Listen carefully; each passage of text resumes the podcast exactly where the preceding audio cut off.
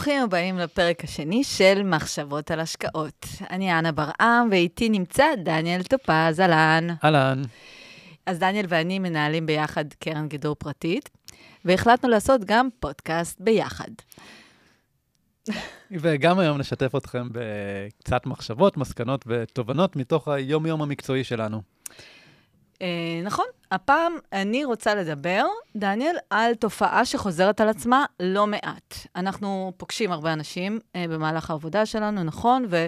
ומעבר לשיחות עדכון שאנחנו עושים למשקיעים בקרן כל ינואר, אנחנו נתקלים גם בלא מעט מכרים, חברים וגם אנשי מקצוע, ששואלים את דעתנו על השקעות, מצב השוק אה, וכולי וכולי. ויש איזו אמרה שחוזרת אה, על עצמה הרבה לאחרונה. האמרה הולכת ככה. זה יתאושש ואז אני אשקיע. כן, לגמרי, וזה משפט ששמענו בערך מיליון פעמים אה, במהלך הקריירה, והוא עדיין מפתיע אותי כל פעם מחדש. כי, כי, כי תכלס, יש פרדוקס יותר גדול מזה בתחום שלנו. הרי מתי תעדיפו לקנות מניה, או, או בכלל סחורה או שירות מכל סוג? כשהמחיר נמוך או כשהמחיר גבוה? ומה שהאנשים האלה בעצם אומרים, כשאומרים, כשזה יתאושש אני אשקיע, אומרים, היום מחיר המניה הוא 10 שקלים נגיד, אז אני אחכה שהוא יהיה 20 ורק אז אני אקנה. שמישהו אחר יעשה את ה-100% הראשונים. וזה נוגד כל היגיון, לא? אז uh, נכון, אז, אז היית חושב, והייתם חושבים שזו תגובה רק של האדם הפשוט מהרחוב, אבל זה ממש לא ככה. בדיוק השבוע פגשתי איזה חבר ותיק, סוחר המון המון שנים בשוק ההון, ודיברנו על השנה שעברה. אה, שנה של ירידות, מן הסתם. כן. בדיוק, 2022, ואמרתי לו, תשמע, יש חברות מצוינות במחיר ממש ממש נמוך, זה ממש זמן להשקיע. אמ, מן הסתם, והוא אמר לי, לא, לא, לא, אני, אני אחכה שזה יעלה. אז אמרתי לו, מה זאת אומרת? אז הוא אמר, לא, כי, כי אז יהיה לי ככה ביטחון, כשהכול עולה, יש לי ביטחון להשקיע. טוב, בואו, זה לא באמת ביטחון, זה מדומה לחלוטין, כן? ממה בעצם התופעה הזאת נובעת? אז אני חושב שמה שאנחנו נתקלים בו הרבה זה שאנשים לא באמת עושים מחקר או ניתוח אמיתיים, ומסתמכים רק על אה, אישוש באמצעות דעת הרוב, נקרא לזה. לגמרי. כשכולם יגידו שזה טוב, אז אני גם אחשוב שזה טוב. ואיזה אינדיקציה יש לי בעצם לדעת מתי כולם חושבים ש, שמשהו טוב? רק אחרי שמחיר המניה עולה. מחיר המניה בעצם זה הדבר היחיד שמשקף מה הממוצע שכולם חושבים. אמ, וזה בעצם האינדיקציה היחידה שיש לי למצב הזה של הביטחון מדומה שהרבה אנשים מחפשים.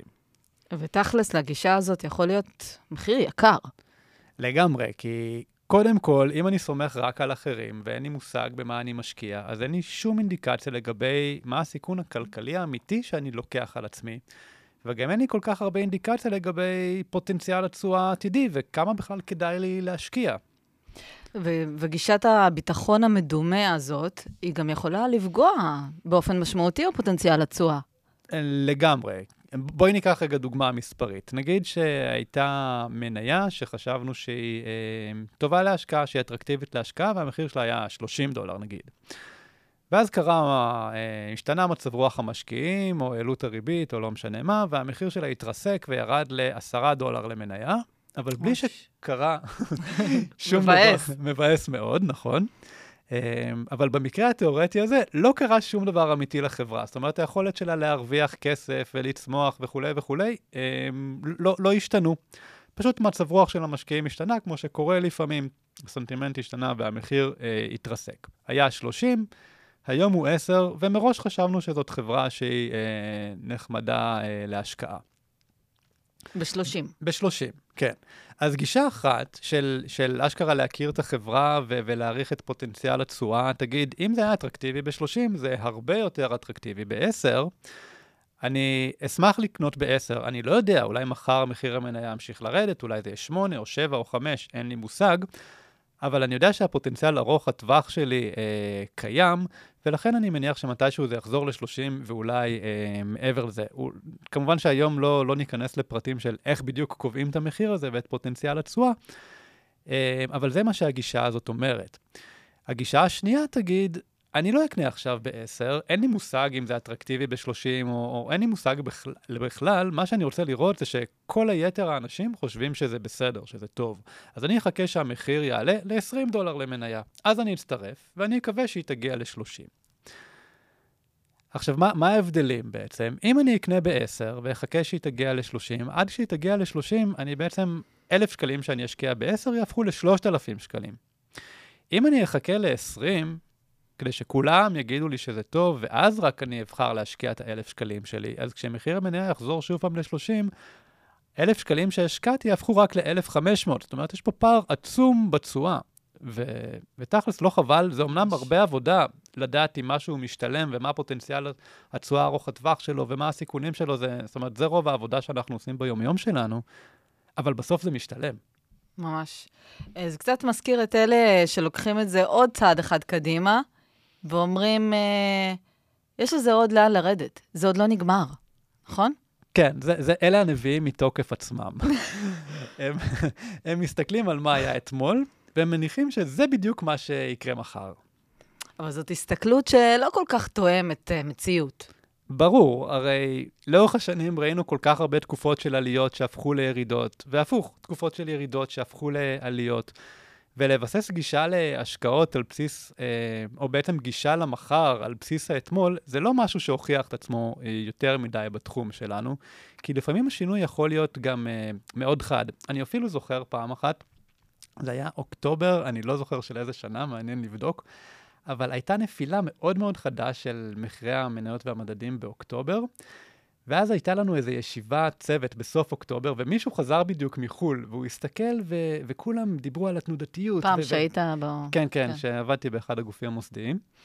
אמ, ו- ו- ו- וזה היה מצחיק, כי מי שהיה במהלך החודש בחברה ובכל הישיבות, ידע שהייתה ירידה חדה מאוד, ואז תיקון מאוד מאוד מהיר בתוך החודש, אבל מי שהיה בראשון באוקטובר ובשלושים באוקטובר, בעצם לא ראה לא כלום. לא חווה את זה. לא חווה את זה, כי המחיר חזר כל כך מהר.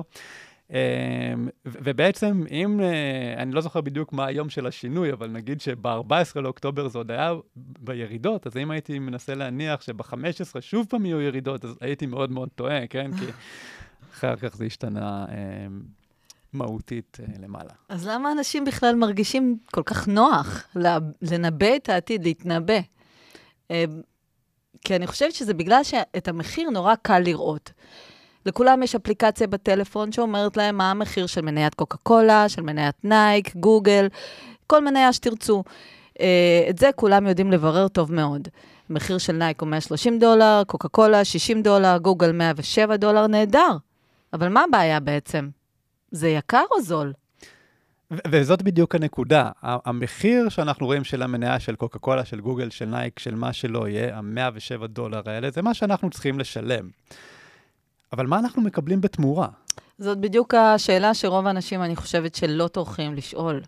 אה, נכון, ואם את בעצם לא יודעת כמה שווה החברה שאת מסתכלת עליה, את לעולם לא תדעי אם, השק... אם זה יקר או זול, את לעולם לא תדעי מה הפוטנציאל התשואה שלך, מה הסיכון שלך, אם זאת בכלל השקעה שהיא משתלמת.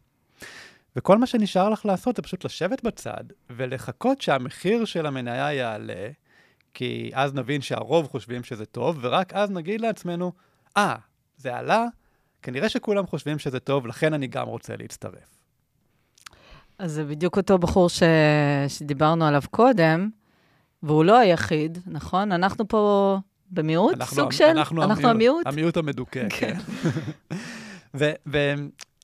ודמיינו לכם שאתם נכנסים לחנות ירקות, בסדר? והמוצרים על המדפים מכוסים, וליד כל מדף מכוסה כזה יש שלט עם מחיר. שלט אחד אומר 130 דולר, שלט אחר אומר 60 דולר, שלט שלישי אומר 107 דולר.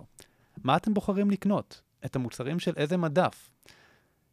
אי אפשר לדעת, נכון? כי ברור שהמחיר לבד לא נותן שום אינדיקציה לגבי מה שמשתלם לנו לקנות. אנחנו יודעים מה נשלם, נשלם 60 דולר או 130 דולר, אבל מה נקבל בתמורה? נקבל מלפפונים, עגבניות, סלרי, קולורבי? כמה קולורבי בכלל נקבל? אי אפשר לעשות השקעות ככה. כן, אז במקום באמת uh, לבדוק, אנשים נוטים לבדוק מה יש שם, קולורבי או, או סלרי, כן. או קוקה קולה או נייק, אז uh, במקום לבדוק באמת, אנשים נוטים לאמץ דוגמות. קיצורי דרך כאלה, כמו שיש כאלה שאומרים, uh, זה, יתושט... זה יתאושש ואז אני אשקיע. Uh, יש אחרי, אחרים שאומרים, אני אקנה, תראה כמה זה ירד, זה בטח יעלה, או זה מחזורי, או בטווח ארוך הכל עולה, נכון? יש כאלה גם. כן. אז מה בעצם יש לנו להגיד על זה, חוץ מזה, חוץ מזה שזה שטויות במיץ? אה? אז בגדול שזה שטויות במיץ. כן, הרי ההיסטוריה משופעת, משופעת? מה אומרים? משופעת. משופעת בחברות שפשטו את הרגל, כן? שמחיר המניה שלהם ירד וירד ולא עלה. חברות החזקה של טייקונים, של הטייקונים בישראל, או חברות ענק כמו AIG או ג'נרל מוטורס במהלך המשבר של 2008 ועוד הרבה דוגמאות אחרות. ובכל אחת מהפעמים, לא חשוב כמה זה ירד לפני רכישת המניות, עדיין הן היו שוות לאבק אחרי פשיטת הרגל. נכון. ורגע, חשוב להש... אה, להזכיר פה אולי ולבאר, אם תחפשו, עדיין יש מניות של ג'נרל מוטורס, אבל זה נכון. מניות חדשות שהנפיקו אחרי פשיטת הרגל. מי שהחזיק לפני פשיטת הרגל בעצם נשאר עם, אה, עם כלום. אה, דיוק חשוב, כן, שלא יחשבו שזה. לגמרי. אבל, ומה עם אלה, ש... עם אלה שמשקיעים במדדים? הם לא מנסים לבחור חברה ספציפית, והמדד לא יכול לפשוט רגל, נכון? לא סביר. אז היום כולם מאוד אוהבים להגיד, אני קונה S&P, כי זה תמיד עולה. אה, זה נכון, היום מאוד מאוד אוהבים אה, לקנות את ה-S&P, רואים את זה בכל מיני פורומים וקבוצות אה, פייסבוק. אגב, S&P, לא אמרנו, זה פשוט קבוצה של 500 החברות הכי גדולות בשוק האמריקאי. אה, ואנשים אוהבים לקנות אותן היום, את, את הסל הזה של, ה- של החברות, בדיוק בגלל אותו מנגנון של אישוש העדר. המחיר של המדד הזה עלה הרבה בשנים האחרונות, אז כולם רוצים להצטרף. והשאלה היא בהקשר הזה, כמה מאותם אנשים באמת היו מוכנים לקנות את ה-S&P 500 לפני 10 או 12 שנים, בתחילת גל העליות. זאת הייתה תקופה ש... שבה לא הרבה אנשים רצו לשמוע על המדד הזה, או בטח לא כמו היום. איך זה? למה זה ככה? כי במשך תקופה ארוכה לפני גל העליות הנוכחי של, הש... של ה... בוא נקרא לזה העשור האחרון, אה, היו שנים הרבה פחות מוצלחות. אה, אם נסתכל נגיד על אה, מינואר, נגיד 99, כדי שהמחיר של ה-S&P יחזור לאותה רמה של אה, ינואר אה, 99, היינו צריכים לחכות עד ינואר 2013. 14 שנה. 14 שנים בערך, כן. Um, ובעצם במשך 14 שנים היה חסר את אישוש העדר, אז הרבה אנשים נמנעו. ובאופן כללי יש לא מעט דוגמאות למדדים גם גדולים, שלקח להם הרבה זמן עד שהתחילו להניב תשואה. אז היה לנו את ה-14 שנים האלה שדיברנו עליהם עכשיו, על S&P. על ה-S&P, ובדיוק לאותו S&P שהיום כולם כל כך שמחים לקנות, אם נסתכל עליו בתקופה ארוכה אחרת, ממרץ 96, גם היינו צריכים לחכות עד 2009, עד שהמחיר שלו יחזור לאותה אה, אותה רמה. גם תקופה זמן ארוכה מאוד. ואם נסתכל על הנסדק, אה, ואם נניח, אם היינו קונים אותו בשיא הבועה, ב- באזור מרץ 2000, היינו צריכים לחכות עד אוגוסט 2016 בשביל לחכות שהמחיר שלו יחזור פחות או יותר לאותה רמה, זאת אומרת 16 שנים. חוסר מוחלט של, אה, של אישוש העדר, כן? ממש. אה, ויש כמובן את המקרה הידוע לשמצה של הניקי היפני. לגמרי, זאת באמת תקופה ארוכה, ממרץ 91 עד נובמבר 20, אני חושב, הניקי, אה, זאת אומרת, רק בנובמבר 20 המחיר של הניקי הגיע למה שהוא היה במרץ 91. הוא, במרץ 91 הוא ירד ולקח לו בערך, מה זה יוצא, 20, 19 שנה להגיע ל... לאותו מקום שהוא היה בו במרץ, במרץ 91. טוב, כאן יש לי וידוי קטן, אוקיי. שאולי לא דיברנו על זה אף פעם, אבל גם אני בצעירותי נפלתי לפח של הניקי הזה. באמת פח. באמת פח. אבל זה היה לפני שהכרנו, אנה. הרבה לפני. הרבה, מעולה. ו... ואם אה, אנחנו חושבים שזה מוגבל ספציפית, גיאוגרפית, שזה היה מקרה ספציפי בארצות הברית, או מקרה ספציפי ביפן, אז גם באירופה זה קרה. אה, תסתכלו על היורוסטוקס 50, המדד של ה-50 חברות העיקריות בשוק האירופאי. ואם נסתכל עליו, נגיד, מתחילת שנות האלפיים ועד היום, היינו מחזיקים אותו בערך 20 ומשהו שנים. השינוי במחיר הוא שלילי, או אפילו לא חיובי. הצלחה כבירה. זאת אומרת, כן, השקעה לטווח ארוך, המדדים תמיד עולים, אבל לא, הם לא תמיד עולים. זה תלוי איזה מדד ובאיזה תקופה. וזה תמיד מאוד מאוד קל לבוא ובדיעבד להגיד, היום ה-S&P ממש טוב, ואני זוכר איך בעבר, שוב, 2011, 2012, 2013 וכאלה, כולם היו מאוד שמחים לקנות מדדים פה בישראל, כי לפני זה היו שנים של תשואות מאוד יפות במדדים בישראל, בעוד שהמדדים האמריקאים היו פחות טובים. אה, ועכשיו התמונה היא קצת הפוכה. ה-S&P היה אחד המדדים המצטיינים בכלל גלובלית, ו... ובהסתכלות לאחור, כולם שמחים לראות אותו, כי אם, לקנות אותו, סליחה, כי אם מסתכלים עליו עשר שנים אחורה, אז, אז באמת הוא כמעט תמיד עולה, וכל פעם שהוא יורד אז הוא מתקן. נכון. אמ, ואישוש העדר פה הוא מאוד מאוד חזק. לגמרי, וזאת הסיבה שהיום כולם אוהבים לקנות את ה-S&P. קיבל את uh, תמיכת העדר בעשור האחרון.